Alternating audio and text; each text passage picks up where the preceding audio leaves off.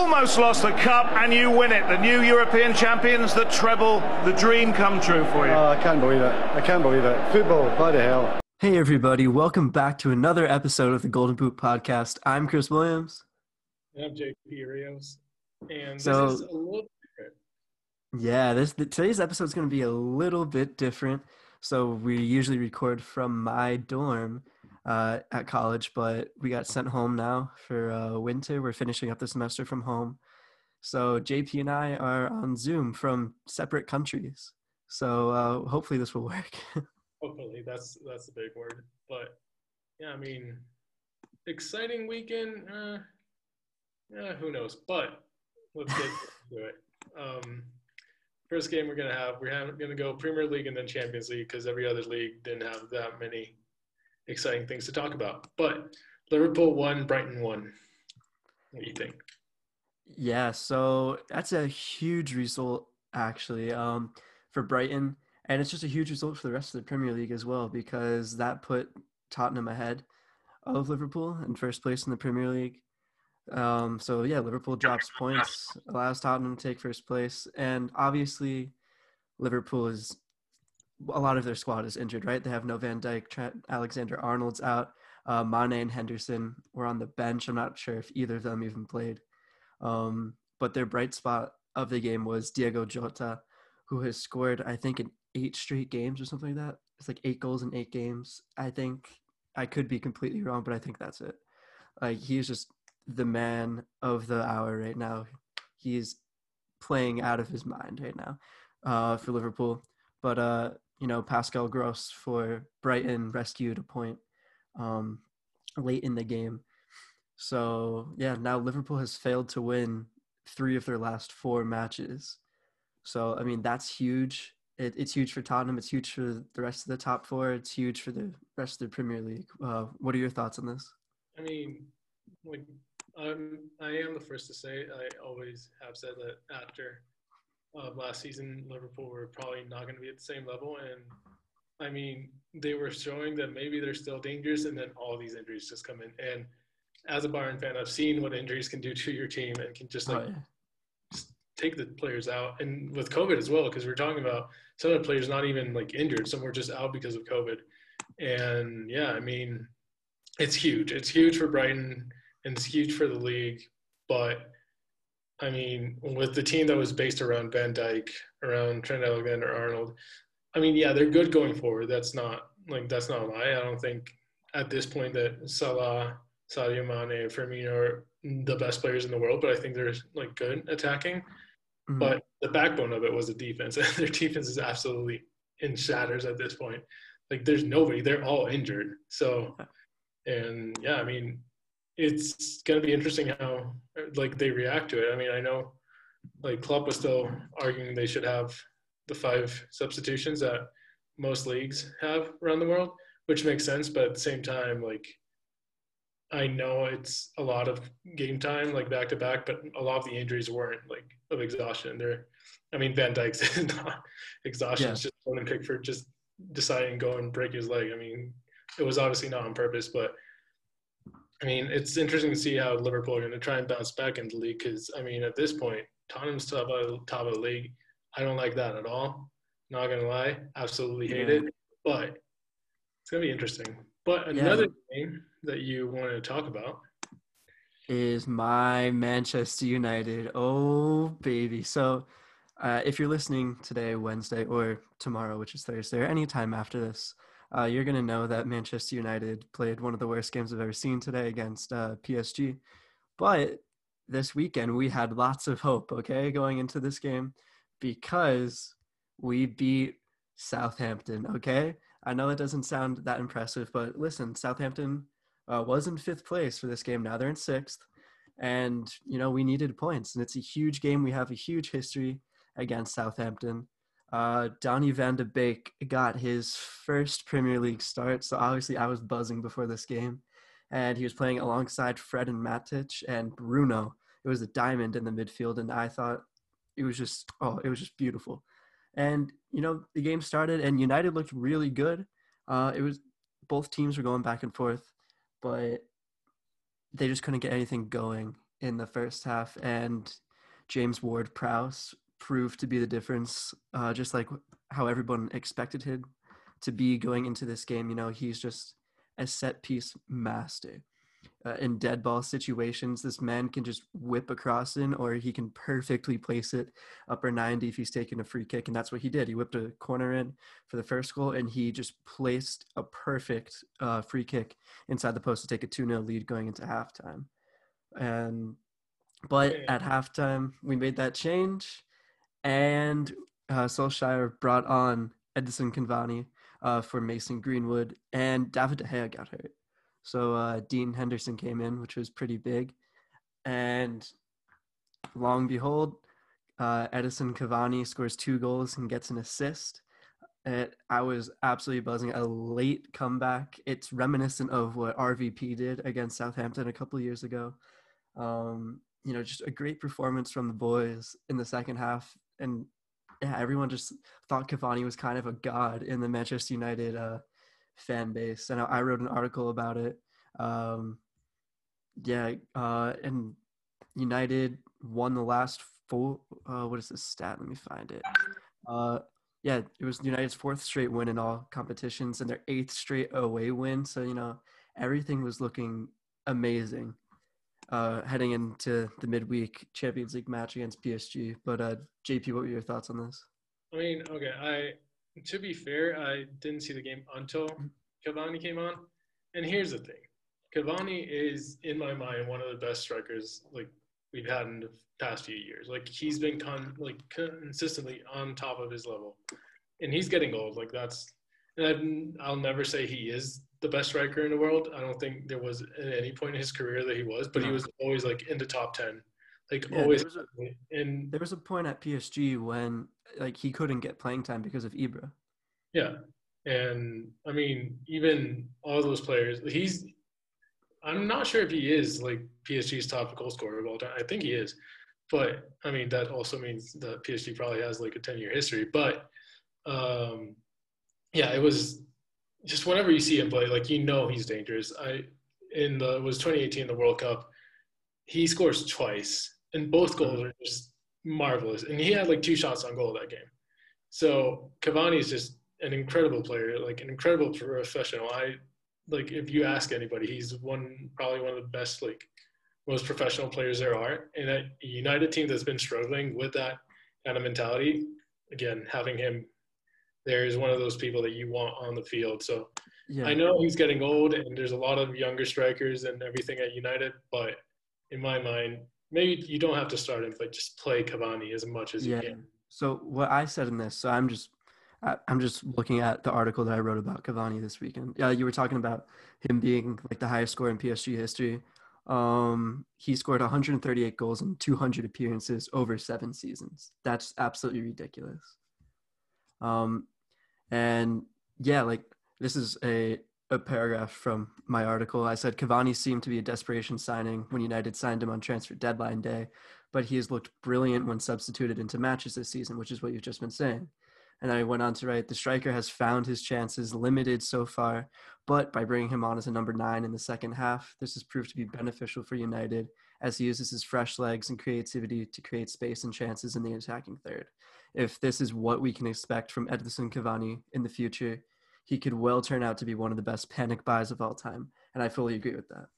And I would just like to um, say I did when you said it was a panic buy, I was like, this is like, if it's a panic buy, it's a great panic buy. Mm-hmm. Uh, when you said that, when we were recording that, I mean, it's a better panic buy than I don't know Mario, Mario Balotelli to Liverpool, and I don't remember what year it was. So I mean, yeah, he's a great player, and honestly, with uh, Bayern's second striker being Choupo-Moting, I wish we would have gotten Cavani at the point. I mean, at that, yeah, I mean, he's old as well, so I'm not even going to say we're going to have two old strikers, but I mean, I'm still thinking Cavani over Choupo-Moting. But yeah. let's move to Champions League. So, first game we're going to talk about Real Madrid versus Shakhtar Donetsk. I'll let you take this one away. Okay, so first of all, I'm watching the game and I wasn't really paying attention. I'm like, it would be because I was like in my gym and I had it in the background because I was like, Real Madrid's gonna win. Like, there's no way that with the stakes the way they are, they're not going to be organized. They're not going to actually come out and like beat Shakhtar. Like first when like they had against them, I was like, it could have been distraction, whatever, maybe a little bit of being too confident. What I don't know. They go. It was it's 57th goal, like 57th minute. It's the first goal. Dentinho scores, and it's a great goal. I'm like, I was watching. I was like, is this actually like happening?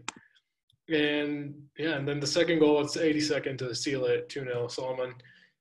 And here's the thing Real Madrid are basically synonymous with Champions League. I don't care what form they are in the league. I don't care whatever. They, for some reason, always make it work in the Champions League. They are the top like winning team in Champions League for a reason. And as much as like I like to make fun of them, and whenever they lose, I'm like, that's funny whenever my team's like Bayern plays against them, I am worried, even if they're having like the worst season of their lives. So it's just shocking at this point. It's like Zidane, like Zidane's an overrated manager, and I'll play it like that. He would not have been able to win what he won if it weren't for the team he was coaching. And it's not to say he's a bad manager. He's just like not anything like magical.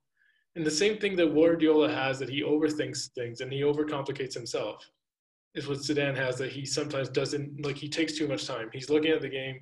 His substitutions come in like ten minutes after they should have been done, and right now Real Madrid are on the brink of being eliminated. And I, yeah, I don't know what to say about it. Yeah, I, so during the game, uh, the announcers were saying if if Shakhtar and Real Madrid are level on points on match day six, it'll come down to like the head to head and I think Shakhtar will end up going through. Is that right? Yeah, it goes down to head to head. Like I have the standings here. Real Madrid has a better goal difference, but also taking account they're facing Borussia Mönchengladbach, yeah. which has been like constantly very very dangerous. Like this Champions League, they've yeah like we've talked about this in past episodes. Just Real Madrid in the Champions League this year has been shocking.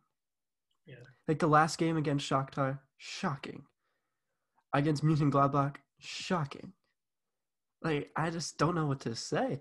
Uh, I don't know what it is. I, the only comment I had about it was I was shocked to see Martin Odegaard starting, and I, I actually texted you. I was like, "Oh wow, Odegaard actually looks good." And then as soon as I said that, he started just missing chances left and right, and I was like, "Okay, never mind."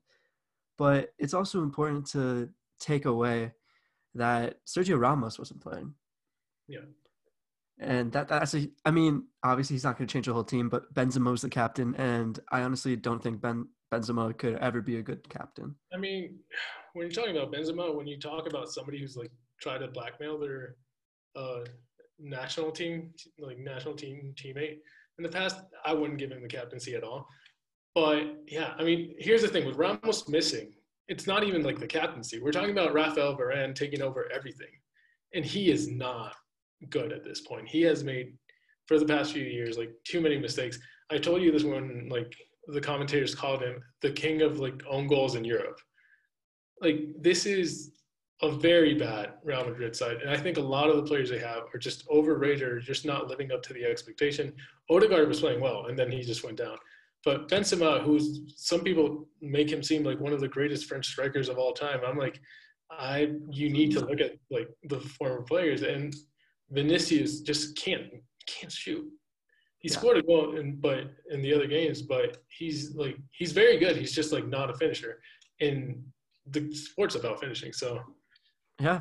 So yeah, like as that group stands there, Group B uh, in the Champions League, Munich Gladbach is on top with eight points, followed by Shakhtar with seven in second place, and then Real Madrid's in third place with seven points. But as we said, Shakhtar is ahead on um on the head to head, and Inter Milan is in last place, probably not going through.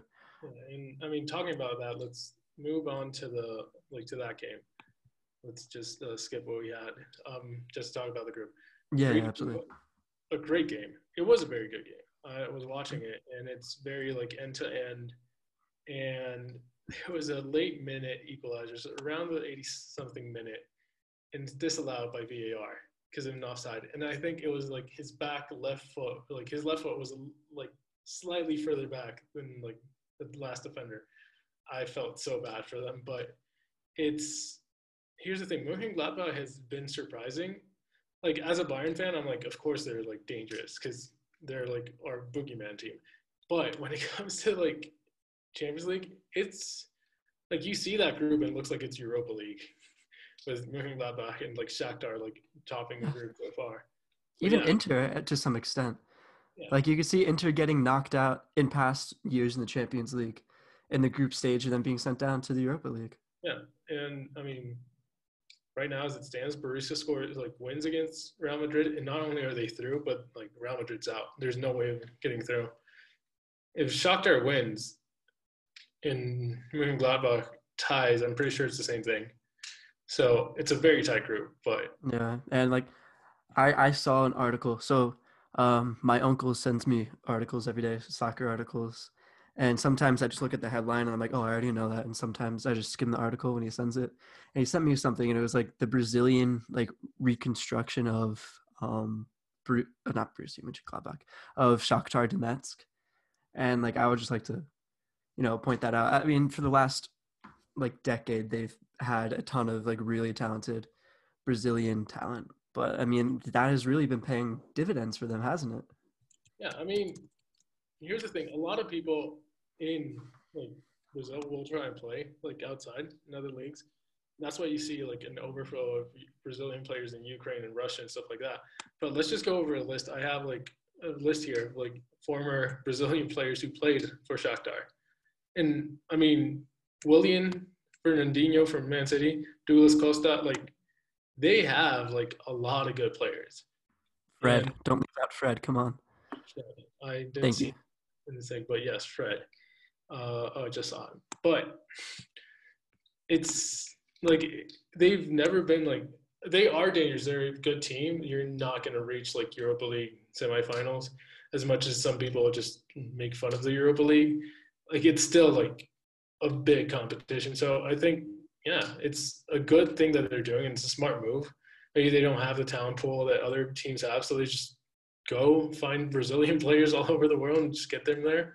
But it's been working. So Yeah, and the only the last thing I want to point out on this topic about this group is that uh, the two players who scored for Inter uh, yesterday were former Man United players, Matteo Darmian and Romelu Lukaku. Thank you very much.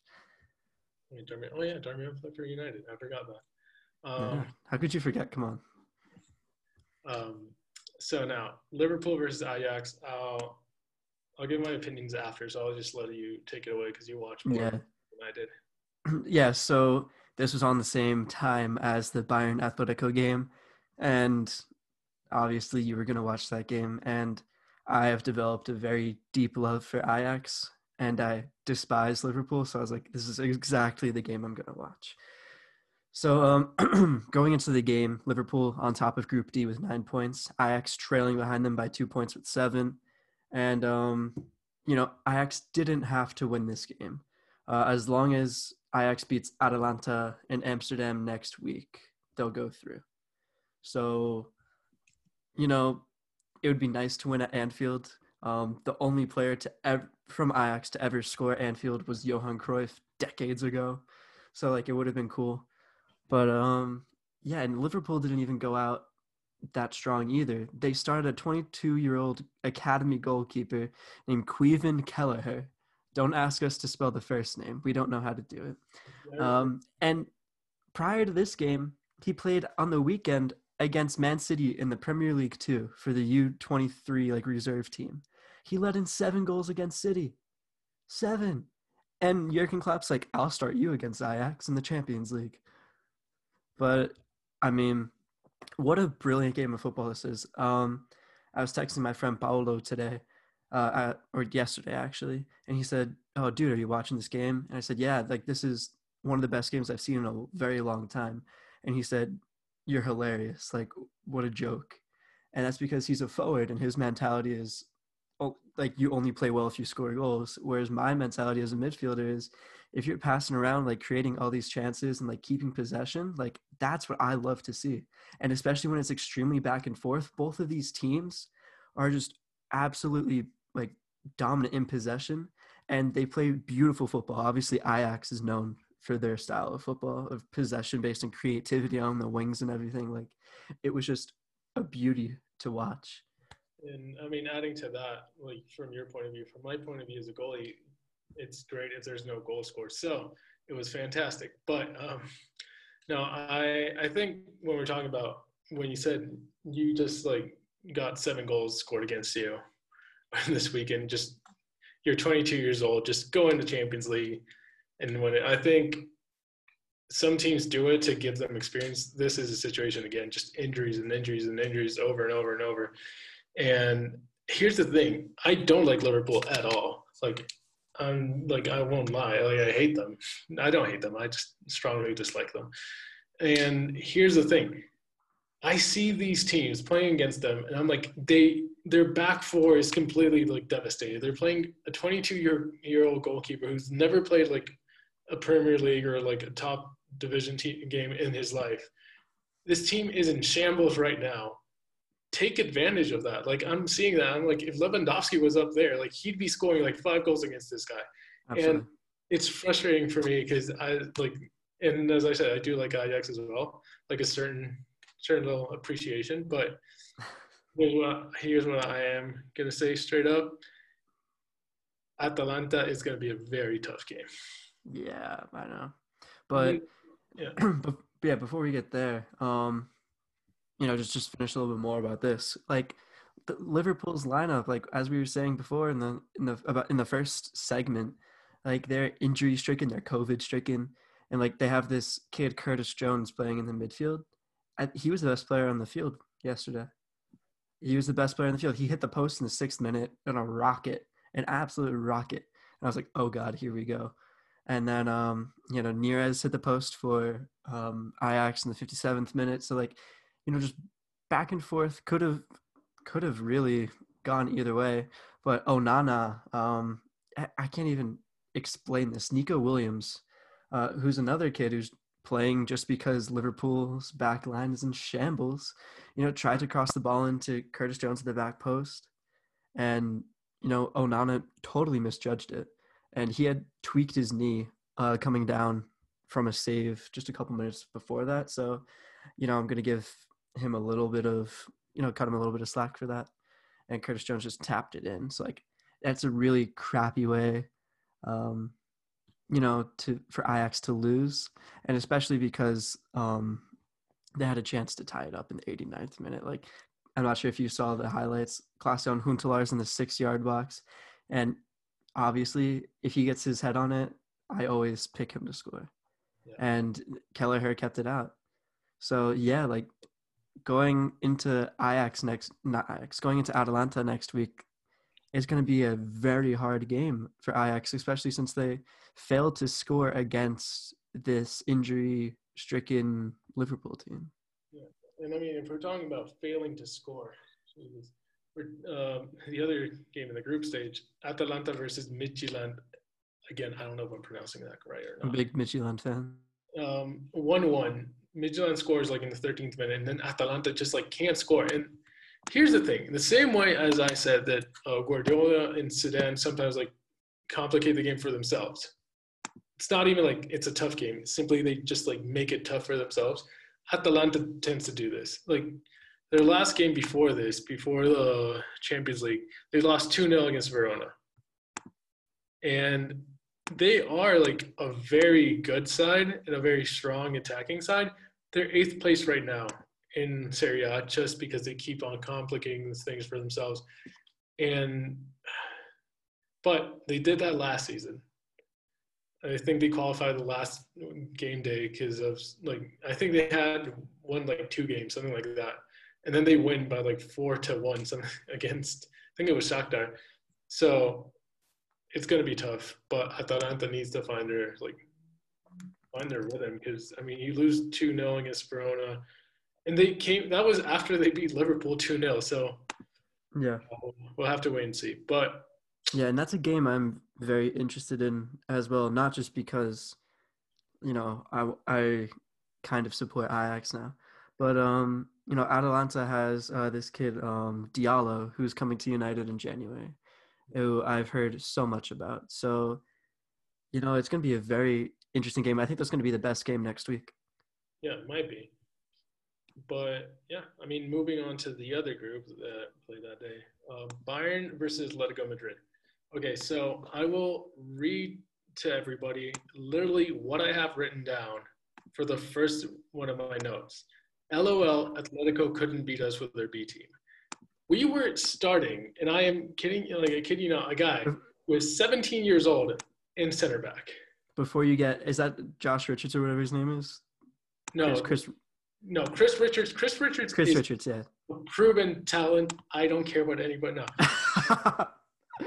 Realistically, Chris Richards. No, he plays as a right back, if I'm not mistaken. But okay, so basically, our lineup. We had Alexander Nübel, who I will say during the game could not distribute the ball. He was giving it away every single time. There's one time that he goes and jumps like outside the box for the header. he literally just lifts it up, and the ball's just floating in the air, coming back down. And I was freaking out. I was losing my mind. I was like, please just run back. Uh, it's just like surprising me. I'm like, you train with Manuel Neuer, who is an expert in all these things. I thought like you'd have it a little bit more nailed down, but I mean, the first goal that comes in, I, like it's not Nübel's fault at all. It's a good goal. It's it was right. It was right on the line. It was about to go out of bounds, and then they managed to keep it in. But here's the thing: you got Alexander Nübel, who I mean, has barely played. Then you got in in the back you had Lucas Hernandez, Alaba, and Niklas. Süle, who played really well. There's a bunch of moments like we could have conceded, and there's like last second like defensive action, and then we got okay. Here's the guy: Bright Array B. This guy is 17 years old, starting in Champions League game against one of the best defenses in Europe. Then we got Javi Martinez in midfield. Okay. Bouna Sarr, Douglas Costa, Leroy Sané, Choupo-Moting, who, for the love of Christ, cannot score against like a decent team. He scored against like a fifth division team, and I was like, okay, can you do it against anybody else? He hasn't been able to. At this point, there's um this guy called uh, Fiete Arp who plays like in Bayern's second team, where, where most of these players are coming from. He's really good. Or just put Zirkzee, who's like also been like who's been put in important games in the game against wasn't Werder Bremen, I think. Uh, like last season, It was a game against Mönchengladbach. I think he's the one who scores and wins the game, which made it pretty sure that Bayern were going to win the league again. But despite all of that, we still get a one-one draw. I here's the thing. There's another guy, Jamal Musiala. This guy is also 17 years old. He's German and English. Like I have a friend who was very excited to have him in the England team, but he is great. He's like you saw him on the field. He looked dangerous every time he got the ball. But I mean, yeah, I mean, for the most part in the first half, Atletico dominated the game. Like, there's no lie to that. They were dominating the whole thing and then you see the substitutions. And once all the subs come in, it was a full, di- like completely different game. And once Zirkzee came in, Gnabry came in, you got Chris Richards, Thomas Mueller. And I mean, Mueller gets a penalty and he scores, equalizes. I had my phone next to me because I have the Champions League app and it was receiving like the scores like 20 seconds beforehand but I wasn't looking at it. And every single time it vibrated, I was like having a panic attack. I was like, who scored? It was somebody else just texting me.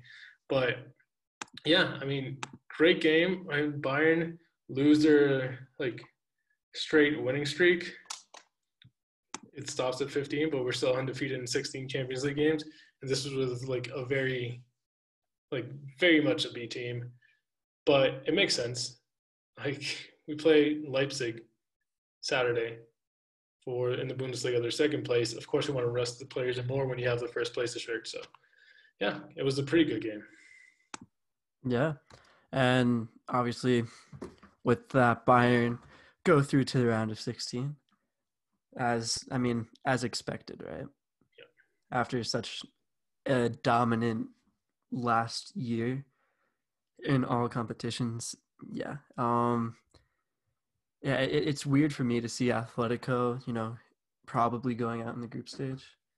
Um, I was talking to Paolo about this again today, and like when you think of Atletico, like I don't know, the past couple years they've made it uh, kind of far, and like when you think about when Griezmann was there, they were always in like the quarterfinals or the semifinals, or even like the final.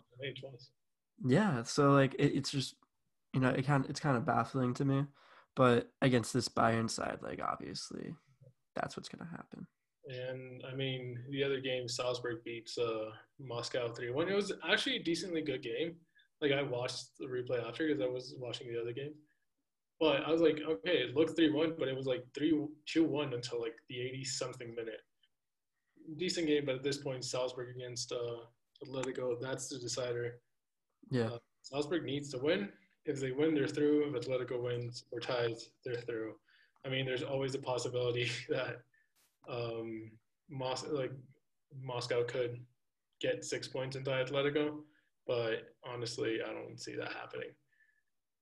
But, yeah, I don't see that either. So next group we saw for the games for today on Wednesday. Um, so let's just go over this really quick. Juve and Barca both win 3 0. Juve over uh, Kiev, Barcelona over Ferencváros. only highlighted this Griezmann scored an incredible backheel goal, and Martin Braithwaite again scores. He, has been scored. I think he's scored four game, four goals in his last three games, something like that. Braithwaite is earning his spot at Barcelona. We said it first. We went we to his debut. oh, he's having all that magic, but uh, honestly, didn't expect anything else. Both of these teams are Barcelona's probably going to be the top team unless like Juve beats them which yeah, it looks difficult because the goal difference Barcelona has is 14 and Juve has seven, so they'd have to beat them by like eight goals. So it's not happening. Yeah, so it's probably going to be no matter what Barcelona first, Juve second, even if Juve wins the next game. Yeah, but I mean, what's important to point out? Uh, last time they played, Ronaldo wasn't playing. That is true. Yeah. The, big, the most important thing out of all this, and I forget it. Yes, Ronaldo versus Messi on this. Something. Oh no, that's what that's the second most important thing. The first most important thing is that Weston McKennie is going to play against Serginho Dest. Oh, I, I said Braithwaite, but yeah. Um, um, Kenny versus Dest again. I put Serginho Dest on my fantasy now, and and Konrad de la Fuente. Not him. Absolutely not Konrad. Um, just because of the name, not to be mean. Uh, other games this uh, day. Jeez, Krasnodar versus Rennes, one-one, exciting, woo. Uh, but at the 50, from the 50 to the 54th minute, it was back to back. They were literally just throwing the ball back one time, like it's just moving. It's like a ping pong game, just back and forth, back and forth. And then there's a penalty. Rennes scores, and Rennes scores, and then what's the name of the other team? Krasnodar scores uh, like a banger, absolute banger to equalize. But yeah, that's the Krasnodar Rennes. The other game there, Lazio versus uh, Dortmund. It was one-one, good game, but the biggest news there is Haaland's out until January, which is yeah. very big. Yeah, that's the big big takeaway. So when I first read it, I thought it meant he was out for the whole entire season. They're like, he's out for a for the year, and I was like, he's out for a year? No way. The journalist and me not reading it properly. Don't worry, there's only like 29 days in this year, so you're you're all good. Uh, yeah, that's gonna be huge for Dortmund moving forward, and for my fantasy team, which uh, just lost another striker, but that's completely completely fine. I put him Immobile instead of him, but uh, yeah. Did we talk about uh, Leipzig Istanbul? No, I was United's group. Hmm? Yeah, it's the last the last group. So first, I just oh, got it, got it, got it, got it. Bruges beat Zenit like three 0 Again, I don't think anybody except Bruges and Zenit fans were watching that game. Not to be mean, it wasn't even on TV here. Remember no, that one time you were a Club Bruges fan? I there it was the one time, and it wasn't because of Club Bruges. It was a because we were at uh, Old Trafford, and I just want to be like be mean. And two, uh, I realized um, Mignolet, my idol, and uh, God was the goalie for Bruges. So actually, I, was, I had a friend who was a Liverpool fan, and she sent me that when he went there to Bruges, and she's like, "Thank God he's out." And she wasn't even like the biggest like fan. She didn't watch all the games and everything. She was like, "I just know like he's bad." Yeah, but, yeah. So the last group, Oh, and Bruges in it oh. at the same time. Sevilla and Chelsea. Giroud scores four goals. Yeah, and he scored the Sure. best hat trick he could, right? He scored with his left foot, his right foot, his head, and then did did he score from the penalty spot too? Yeah. There you go. Look at that. Every way he could have scored, he could have scored. Yeah. Well, I mean, Giroud has been. I mean, he's one of those players who's like very professional. Very. He's been constant. Doesn't always get like the biggest like recognition. He doesn't always deserve the biggest recognition. But I mean, it's just testament. He was there in the right place at the right time, and yeah, I mean, Yeah, I had a stuff. I had a conversation about him with my friend last week. And you know, I would I think any team in the world would take Olivier Giroud. And like he could definitely be a starting forward and not just one of these super subs or one of these players who only plays in like certain tournaments. Like he doesn't he doesn't start in the Premier League. I would take him over Choupo-Moting again. Um, Yeah, I would take him at United and I would start him. to be fair, I'd take anybody over Choupo-Moting. But the only good thing Choupo-Moting has is his agent. Beyond that, I I can't really say much. Now, last group, uh, really quick: Leipzig versus Istanbul Başakşehir. Well, Istanbul Başakşehir versus Leipzig. Um, my God, it's three-one, and then it goes to three-three, and the like the equalizer, the three-three, and then the four-three for Leipzig are literally in the last like ten minutes of the game, games around there. It was very late, and was this Kavechi? I think you pronounce Kavechi. I have no idea how you pronounce yeah, just call it yeah. his last name. He scores a great hat trick. And the game's like 3 2, like very late. And he has this free kick. He just, he hits it from the left. So he's on the right side. So he hits it like on the right side of the field, just curls it into the top corner. It's hits off the crossbar. It's an absolute beauty. And then when you think it's like all said and done, like I, I was watching the game and even the even the announcers were like, you like, we wouldn't be surprised if there's like any other turn. And then at 92nd minute, I think it, yeah, it was Alexander Sorloth, or I, I can't, it sounds weird. Uh, he scores like the last last minute winner, honestly. And yeah, it was, it was, I think it got a deflection or something because I saw that I'm like, the goalie probably could have gone to it unless somebody like blocked his view or something. So he scores that. That was probably the least amazing goal of the game. And then literally there's four added minutes. I think it's the 90 like third minute. There's a ball that Gulácsi like misreads and it bounces and he managed to get like he just pushes it away and then managed to get one like last second hand to it, just moves it out. And as soon as the striker's about to hit it, Angelino just like kicks the ball out for like the corner kick. That was the game. It was probably the best game of the of the match day. I mean, I would have said yesterday, uh, Mönchengladbach against Inter, but this is Yeah.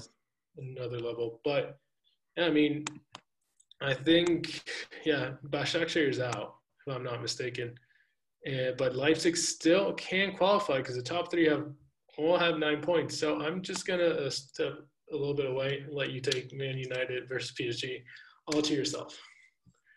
Uh, I can't believe I have to talk about this. Okay, okay, okay. So, wow. Uh, as I've said, I was really optimistic for this. So, yesterday, Ole Gunnar Solskjaer held a press conference as he does before every game. Well, I think he just holds a press conference like every day, really. Um, and Donny van de Beek is with him. And usually, like nine times out of ten, when there's a player with you at the press conference, usually that player's starting, right? Because why would he be talking in the press conference ahead of a game if he's not going to be playing, right? So I'm so happy, still buzzing off of the result against Southampton. And I turn on the, well, it didn't turn on the TV, turn on my laptop because you have to log into CBS All Access these days. It's not on the TV anymore. And long and behold, Donny van de Beek is on the bench. And who is in his uh, his place? Scott McTominay. And Scott McTominay put up one of the worst performances I've ever seen in my life. Uh, it was just, it was terrible. United just looked absolutely terrible. Uh, and I, I'm just gonna keep saying McTominay because like So we give up a, we give up a. I'm gonna say it's a bad goal for Neymar's goal. Um, PSG go up one nothing, cross it into the box, and you know Neymar's just at the back post and finishes. But like, it, it's just a very bad goal for United to give up. And I mean, Marcus Rashford converts a couple minutes later off a deflection, so just another bad goal. No, neither team really deserved to score. Um, and then towards the end of the half, you know, it's one, it's one one, and McTominay, I kid you not, fouls Neymar five times in one minute. But before going into halftime, that's not what United needs. United does not need Scott McTominay, who can't control his temper, fouling one of the best players in the world, like rep- repetitively and getting all hot headed. Like that's not what you need. And I don't see what Scott McTominay brings to the team when he starts. I can understand if you bring him in, but like Pogba's on the bench, Donny Van de Beek's on the bench, Nemanja Matic is on the bench, and you're gonna start Scott McTominay. And obviously, like he's not the reason why we lost, but you know that just really, really made me upset um, that he was starting. And throughout the game, like you can ask my mom, I was just screaming at the laptop. I was screaming. Marcus Rashford was choosing the wrong time to shoot or not picking the right time to shoot. Like he'd be dribbling, he'd be cutting into the box, and then when he has an, an opening to shoot, he would take a touch. Or um, same thing with Martial. Martial missed an open net. He put it over the crossbar. So this game was actually a lot closer than the scoreline seems, like three one but um, you know, it doesn't help that Fred also got a red card. Uh, he headbutted. I forget who he headbutted exactly, but he only got a yellow for that, and the ref even checked it on VAR, yeah. and he should have gotten a straight red. And then he has, I think it was a clean tackle on Ander Herrera. Like he got the ball, and then he got Ander Herrera. I, I think it was clean, but obviously he's already on a yellow. All the PSG players know he's on a yellow. They want him to get a red. So he gets booked for that too. So you play the majority of the second half down a man. So you know, I was just I was really upset about that, and I'm frankly still very disappointed. Um, Cavani also hit the crossbar. He dinked uh, he dinked the keeper from like I don't know 25 yards out. Could have scored, but you know, United had the opportunity to win. They didn't need to win, but they had the opportunity to win. Um, I put the blame on Solskjaer for this and the team he started and just the system he wanted to play. Like last time he got it right, he got it perfectly right in Paris last time. He brought on the right players at the right time. The formation he played, the players he played, he played Axel Tuanzebe. He had Mbappe and Neymar in his pocket. And so did Aaron Wan-Bissaka. And today they're just nowhere to be found. I mean, yeah, I was watching the game and I, I it's I think I changed it, like, to change the channel for like at the start because I was like, wait, let me see what the like Lazio game is doing. All of a sudden, they're already down one 0 and yeah, I mean, here's the thing: United is very, very like on and off. It's not; they're not consistent. And if you want to compete in the Champions League, like unless you get lucky, you need to be consistent because you don't have that many chances. And you're playing against the best of the best. You're not playing like you're not going to go like one day and play against Fulham. Like that's not going to happen. Even teams like Istanbul like can put up a fight. Even like okay, Ferencváros did not put up a fight ever, but like it's just you need to be consistent. United are not consistent. So just to spare you the pain of talking about more about Man United, you wanted to talk about your UEFA Team of the Year. So yeah, so the short list for UEFA Team of the Year uh, came out yesterday. Actually, let me look it up and I'll I'll read it. I have a question though. Was it prediction for team of the year or last season's team of the year? Oh, uh, what I want to talk about, or just what came out? What came out? Well, no, the nominations. Okay, the players who were nominated. Because Van Dijk was on it, I'm like, you cannot nominate Van Dijk when he's going to be out for the season. So. Oh no no no no no! This is from like the past the past 2020. Okay, great. So uh, yeah, so here are the the nominees if I can ever find them. Oh, this is a video of the nominees. Sorry. Um, voting starts for the team of the year. That's exactly what I clicked on before. Hold, please. All right, let's see what we have here. Wow, my laptop does not like me today, does it?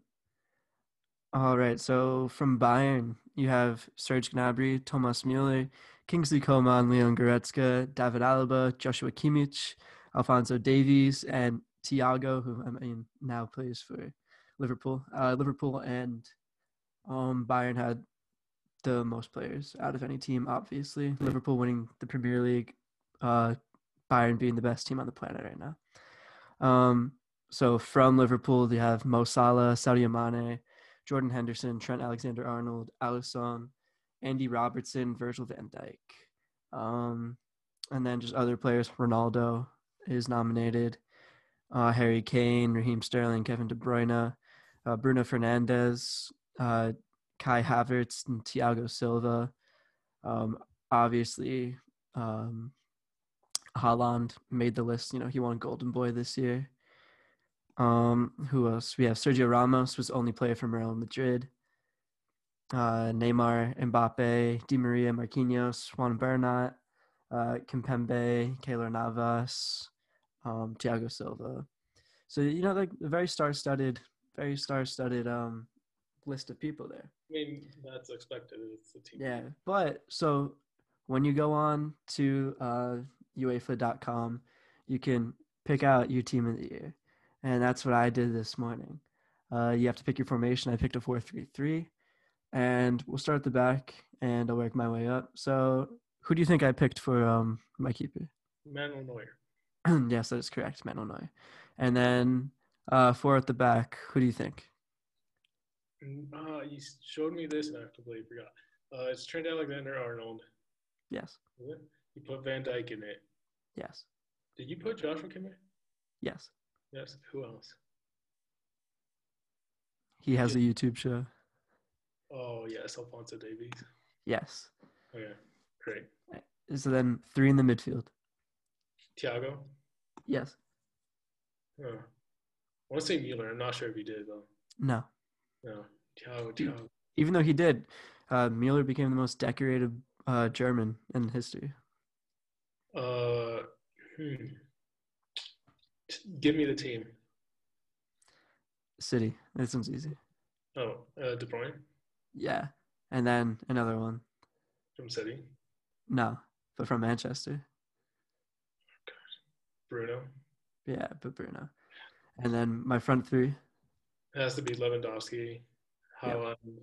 Yep. The other one was it Mane? No. Salah. Yeah, Mo Salah. There you go. I Um, think it's a pretty solid team, right? It's a pretty solid team. My team um, is completely unbiased. Completely. okay, I just want you to go. Like, we're gonna do the same thing. That is a very good team, very strong team. Um, who do you think I'm put a goalie? Manuel Neuer. How did you guess? Uh, defenders. Uh, so I'm gonna go with Alphonso. What's up?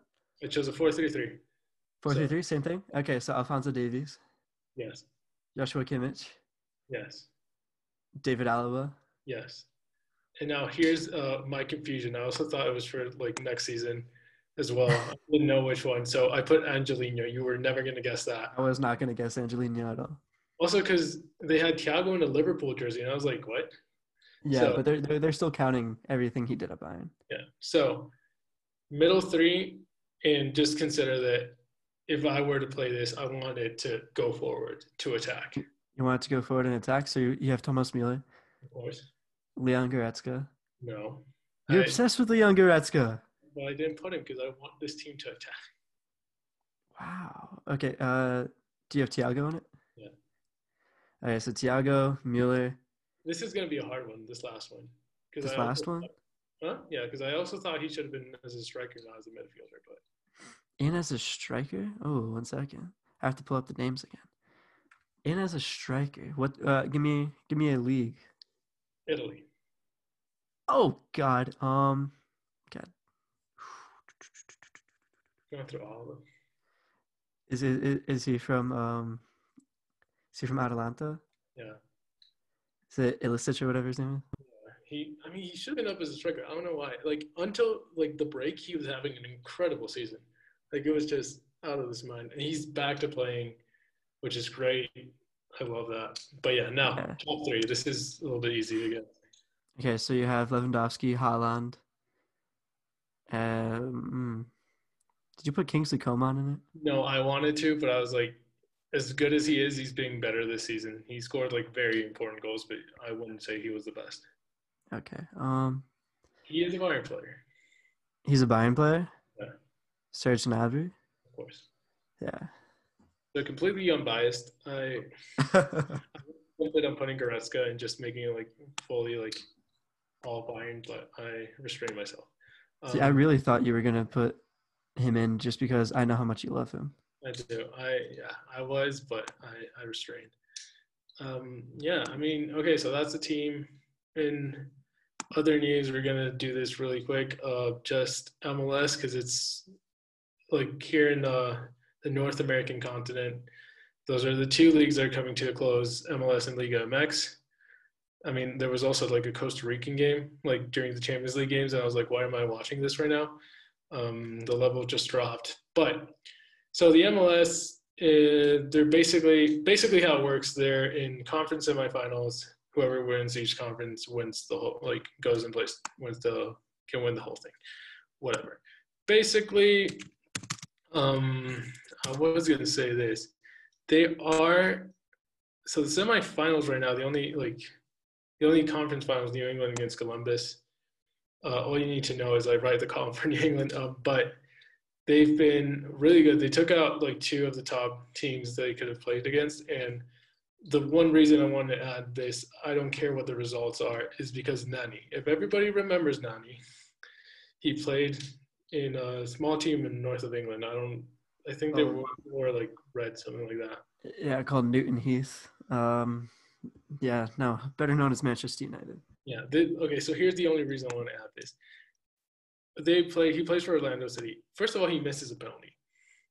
And it's the second penalty he's missed, like in the last two games. But here's the big thing. Okay. Can you please explain to me why Nani like loses the ball and he just lays on the ground for like five minutes and they score on the counterattack? See, this is the only reason we're talking about this to rail on why Nani should have like actually stood up. But I think also what you're saying like right now in the MLS is the games are more competitive. They are like they are exciting as much as maybe the level's not as high up. But it is exciting and I think that's it's a good sign because you have players like Nani and stuff like that and like Zlatan who play there, Chicharito who's playing there, Carlos Vela who are in the back end of their career. But I, what I want to highlight is a little bit what we were talking about Weston McKennie, what we were talking about Serginho Dest, what we are talking about, you know, Pulisic, Chris Richards. Like we're seeing a lot of players, and not all of them came from the U.S. Like Dest is he was born in the Netherlands, lived in the Netherlands his entire life. I think they asked him once if he knew what the national anthem is, and he couldn't sing it. Um, but I think it's like it's good for U.S. soccer to have that base, and there's a lot of players I think right now moving uh, to like Germany, to England, to places around like the world, and I think that's exciting more for you than it is for me. Yeah, much- they're gonna be they're gonna be very promising going forward. They have a very good future. yeah, that's. But yeah, that was the main thing. I mean, yes, I did want to rail on Nani for just laying down a bit, but at the same time, it's the league is getting better, not the best. It is getting better, and I think we're seeing that internationally as well. And we've talked a lot about Serginho Dest and Weston McKennie, and I think it was important to remind where they most of them are coming from. And the last part of this, uh, Liga MX. It's here's the thing: we see our analytics. Everybody, like ninety nine percent, are either from the people who listen to this, or from the U.S. or from Mexico. There's one percent from Singapore. So One from Singapore? yes, I saw it today this morning. I was like, whoever that is, thank you. so That is much. no one we know. That's awesome. Um, yeah, Liga MX semifinals start today. Okay, so the semifinals are Leon versus Chivas, two historic teams. Chivas is probably one of the biggest teams in Mexico, one of the top, like the big four. Uh, I used to play for them in their youth team, like one of their youth teams here. Um, that's also very important to know. But we talked about that last time. But um, and they're playing semifinals. They play today. If you're watching this one on Wednesday, and the other semifinals, Cruz Azul versus Pumas, two of the other big four. And I think what you're seeing this season, and it's important to highlight with Cruz Azul. First of all, Liga MX is probably the most competitive in terms of you don't know what's going on. Like, see, like games, you have it like in other, like in American sports, that because of the salary cap, because of how the leagues are structured, there is this like little balance, and like it's very hard to maintain yourself as a top team for a long time. In Mexico, the teams are just all over the place, and the way this like con- the season's been going, it's, I mean, you have it's expanded to add more teams to the playoffs, so it's exciting, but at the same time, it's been it's been interesting. There's teams that, you know, were top, and I think of the top four, there's, I mean, there is three left from the top four. It's again a little bit of what's going on, like in other leagues. It's a lot of games back to back to back with no break and that's why you're seeing sometimes like results that are just like all over the place that and i think it is a little bit of the exhaustion but yeah liga mx another thing club america was uh kicked out of the tournament by uh, chivas. I'm sure that made you very happy. It made me very happy. That's the biggest rivalry in mexico and i was like thank you. One of the other biggest rivalries is cruz azul and club america so i was very very happy about that. And cruz azul could they are favorites to make it to the final. But as I said last uh, episode, 22 years without the league title. So we'll see what happens there. But yeah, I mean, we're going to try and add a little bit more diversity rather than just stick to the basics, but at the same time, not like deviate too much from it. But it is important to note that that the exhaustion of playing like a lot of games, I think it's affecting everybody. And oh, absolutely. And I mean, I don't like I don't know if you follow it, but I don't know if people follow it. Hashtag United. I don't know if you know. Well, you know what it is. I know what it is. I don't follow it as much as you do. It, it's it's exciting at this point, but they were like they were having like this talk, like the guy who created it and who created the club and like their head coach. And the main thing he was complaining is with the restart, with everything like shutdowns and everything, you're putting these games so close together I think like they were playing, they had uh, injured like five goalies got injured, something like that. They didn't have enough players. They have to recruit players like the very same day of a game. And you're not going to have those issues like at the professional level. But I think that has been like a big drawback. And I think also why we're seeing some like surprising results in like the top top leagues. But yeah. Yeah. I agree with that, and it's nice that you're throwing some uh, MLS and Liga MX in this. Yeah, once it's boiled down and like I'm not as emotionally invested, which if Cruz makes it to the final, I will be as emotionally invested as possible. Yeah, I will cry no matter what happens, but the tears will be either joy or sadness. No, just kidding. I won't cry if they lose. I'm already like too hurt at this point. Yeah, before we close this out, um, I want to tell everyone your tattoo idea. Which one? The Cruz Azul one. Cruz Azul. Okay, so here's the thing. If they win, I want to get nine dots for every single league title we had. I don't know where, or I might actually just have to change it and make like a little cross. I don't know. Um, also, once this goes out, if my parents hear this, they're probably gonna ask me like, "What's going on?" At the same time, I don't have money for a tattoo, but also we need to win the league title. Okay, so I don't want to jinx it so far.